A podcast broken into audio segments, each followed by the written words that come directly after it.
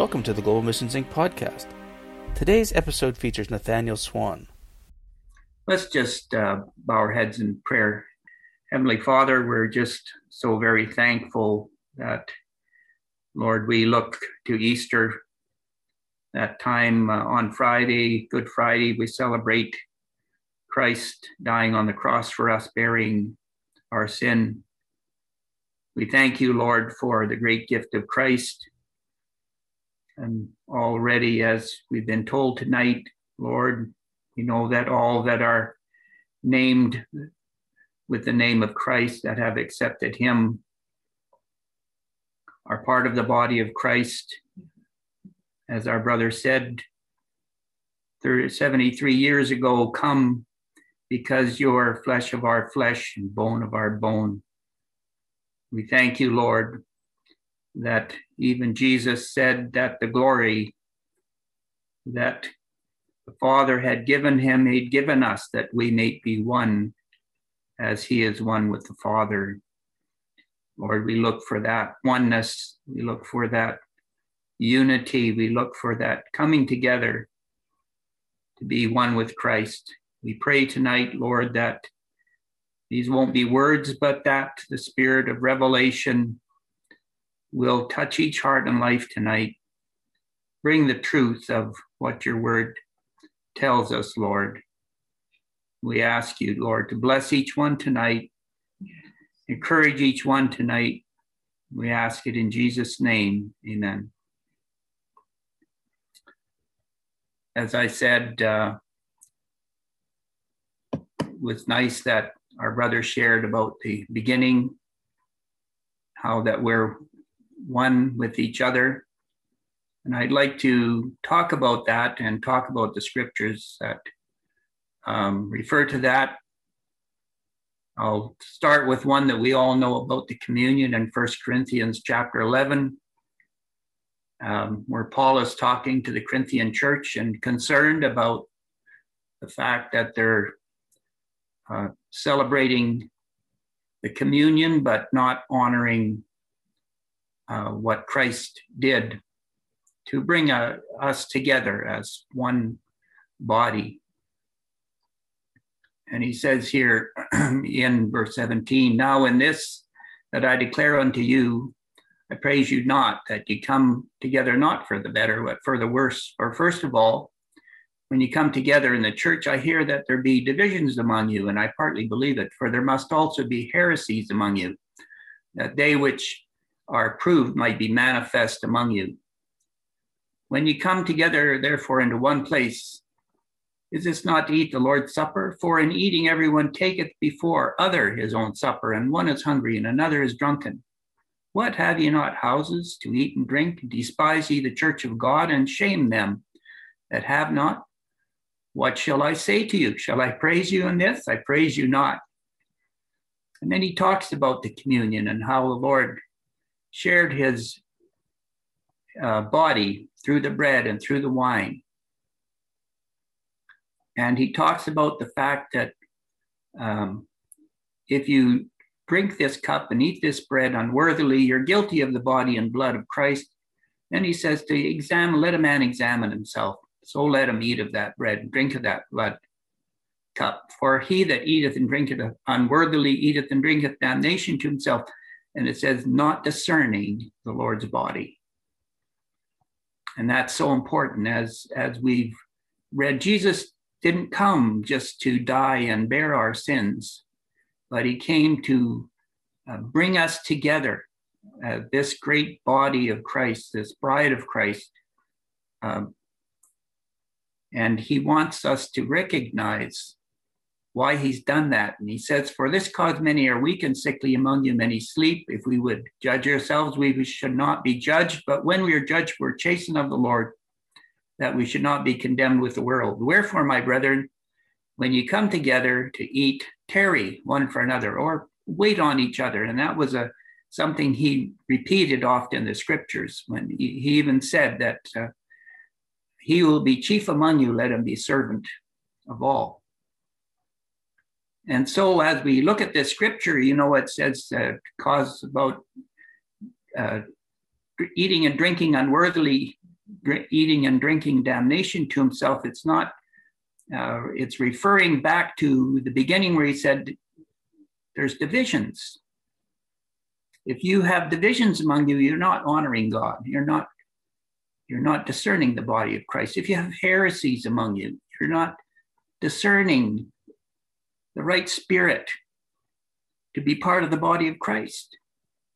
If you're reaching out and taking for yourself and not, as it says in the end, not carrying one for another, or not waiting on each other, as it says in Philippians, not not looking, just looking on your own things and not the things of others, then that's not the spirit of the body of Christ. That's not what Christ came to do. He came to make us one. He came uh, to take us out of this world um, where the enemy is wandering around as a roaring lion, seeking who he may devour. It's a it's a very uh, hostile environment that we live in. But God has given us the light of Jesus Christ to bring us out of the darkness, to bring us to life.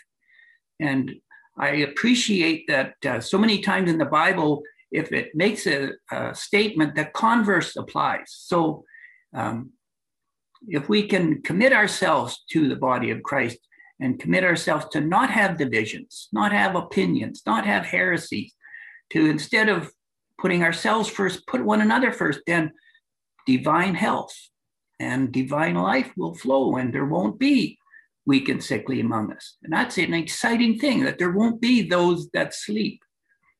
And again, as we go on, as Paul is talking, he he outlines, uh, starts here uh, talking to them, and then goes to chapter 12, where he talks about the natural body and the spiritual body, and then to chapter 13, where he talks about the need for love that uh, even if you have a tremendous ministry and have faith to move mountains and do all kinds of wondrous things, if you don't have that agape love that God has given through Jesus Christ, and it doesn't do anything. But it's exciting that we can be, we can uh, leave our old man behind and reach forth and, and partake of Christ. He says in 1 Corinthians 12, uh, 12 for as the body is one and hath many members and all the members of that of that one body being many are one body so also is christ. For by one spirit we're baptized into one body whether we be jews or gentiles whether we be bond or free and have been made to drink into one spirit. For the body is not one member but many. And that's wonderful that we can be one body. And we have to remember, as it says in Romans, that uh, that uh, um, God confirms His love to us. That while we were yet sinners, Christ died for us. While we were without strength, and we don't want to ever make people feel that have given their hearts to Christ and that are trying to to be part of that body of Christ that they don't measure up because we don't measure up. But Christ has given us his righteousness, his payment, his reconciliation, his redemption. He is our redemption, he is everything. And we just have to rest on what he's given us, but also uphold each other. He, uh, he goes on to say when he talks about that that as a that uh, you know what happens when a body is is hurt or wounded all the other parts of the body flow to that one part, part of the body to to give it strength and to heal it. And that's what we're supposed to do too. That's god's expectation. So many times in the scripture it talks about us interceding and standing in the gap for it says jesus is at the right hand of god making intercession for us. So if He's at the right hand of God making intercession for us, and we are seated together in heavenly places in Christ. And what is our work seated in heavenly places in Christ? It's to intercede one for another. And it says uh, further on in chapter 12, for our comely parts have no need, but God hath tempered the body together, having given more abundant honor to that part which lacketh that there should be no schism in the body, but that the members should have the same care. one for another. Whether one member suffer, all the members suffer with it, or one member be honored, all the members rejoice with it. Now ye are the body of Christ, and members in particular. Now, this doesn't have anything to do with what you are what you've done or with how you feel or your personal struggles or temptations or failures you feel you are the body of christ that's a, a statement that's a declaration from god himself it has nothing to do with how you feel as our brother stated 73 years ago if you've accepted jesus christ you are flesh of our flesh, flesh of my flesh, bone of my bone. You are my brother and sister in Christ now and forever. And that doesn't change at all. That's, that's a forever thing. And we need to take advantage of that and to let all of those things which would divide us go and embrace what God has done amongst us. And you know, it goes on to uh, talk in Hebrews, and uh, Jesus, it talks about the fact that Jesus said, as, as it uh, repeats what he said in the Psalms, that uh, sacrifice and offering God would not, but a body he had prepared for him. Jesus is looking for his bride to come forth He loves each one of us individually, but he's not looking for us to succeed individually. He's looking for that wonderful, beautiful corporate body, corporate bride to come forth. And how it comes forth is, is uh, by us helping each other, encouraging each other. It says in Isaiah chapter 53, where it talks about um, Jesus Christ. And it says that he surely he hath borne our griefs and our sorrows and carried our sorrows. Yet we did esteem him stricken, smitten of God, and afflicted. But he was wounded for our transgressions, he was bruised for our iniquities. The chastisement of our peace was upon him and with his stripes we are healed. And then in Galatians 6 and 2, as Christ has borne our griefs and carried our sorrows, bear ye one another's burdens, and so fulfill the law of Christ. We say we have fellowship with him and walk in darkness, we lie and do not the truth. But if we walk in the light as he is in the light, we have fellowship one with another fellowship is, is everything.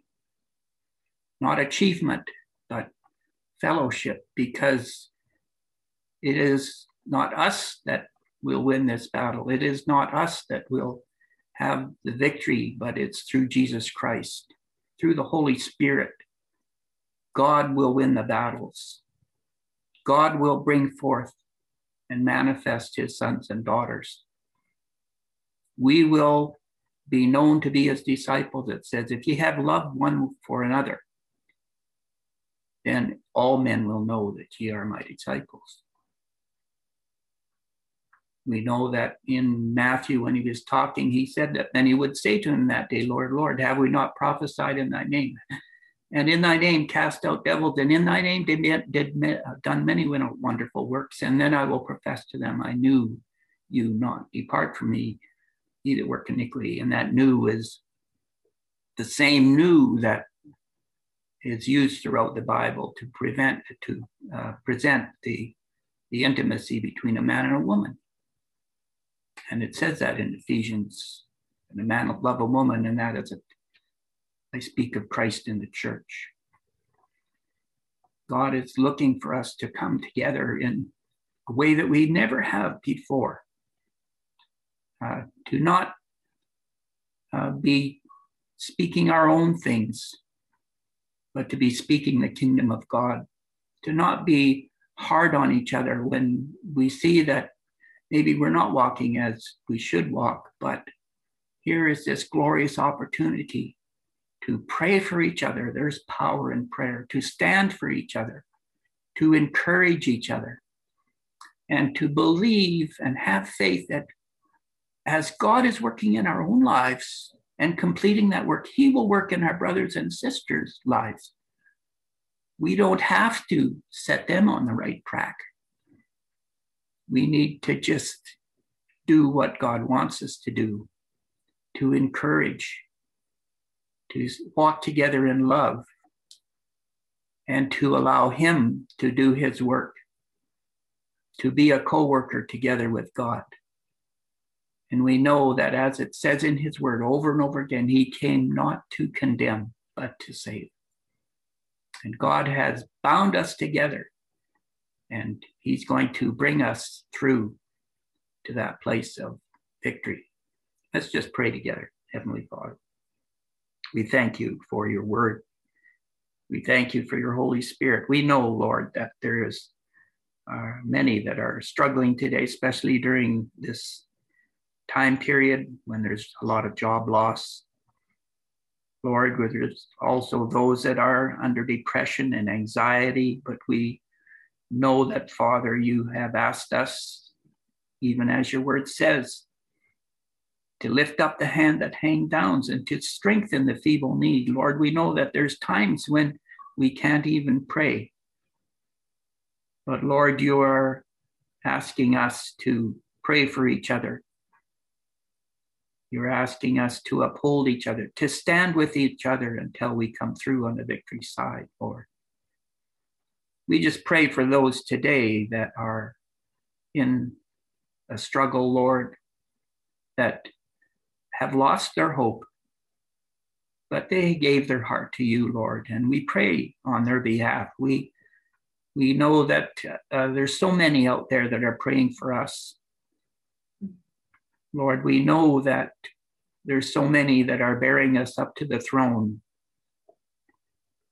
We pray that they, those that are in need of a, a strengthened knee and to ha- lift up their hands to thee, Lord, that we can lift up their hands to you on their behalf.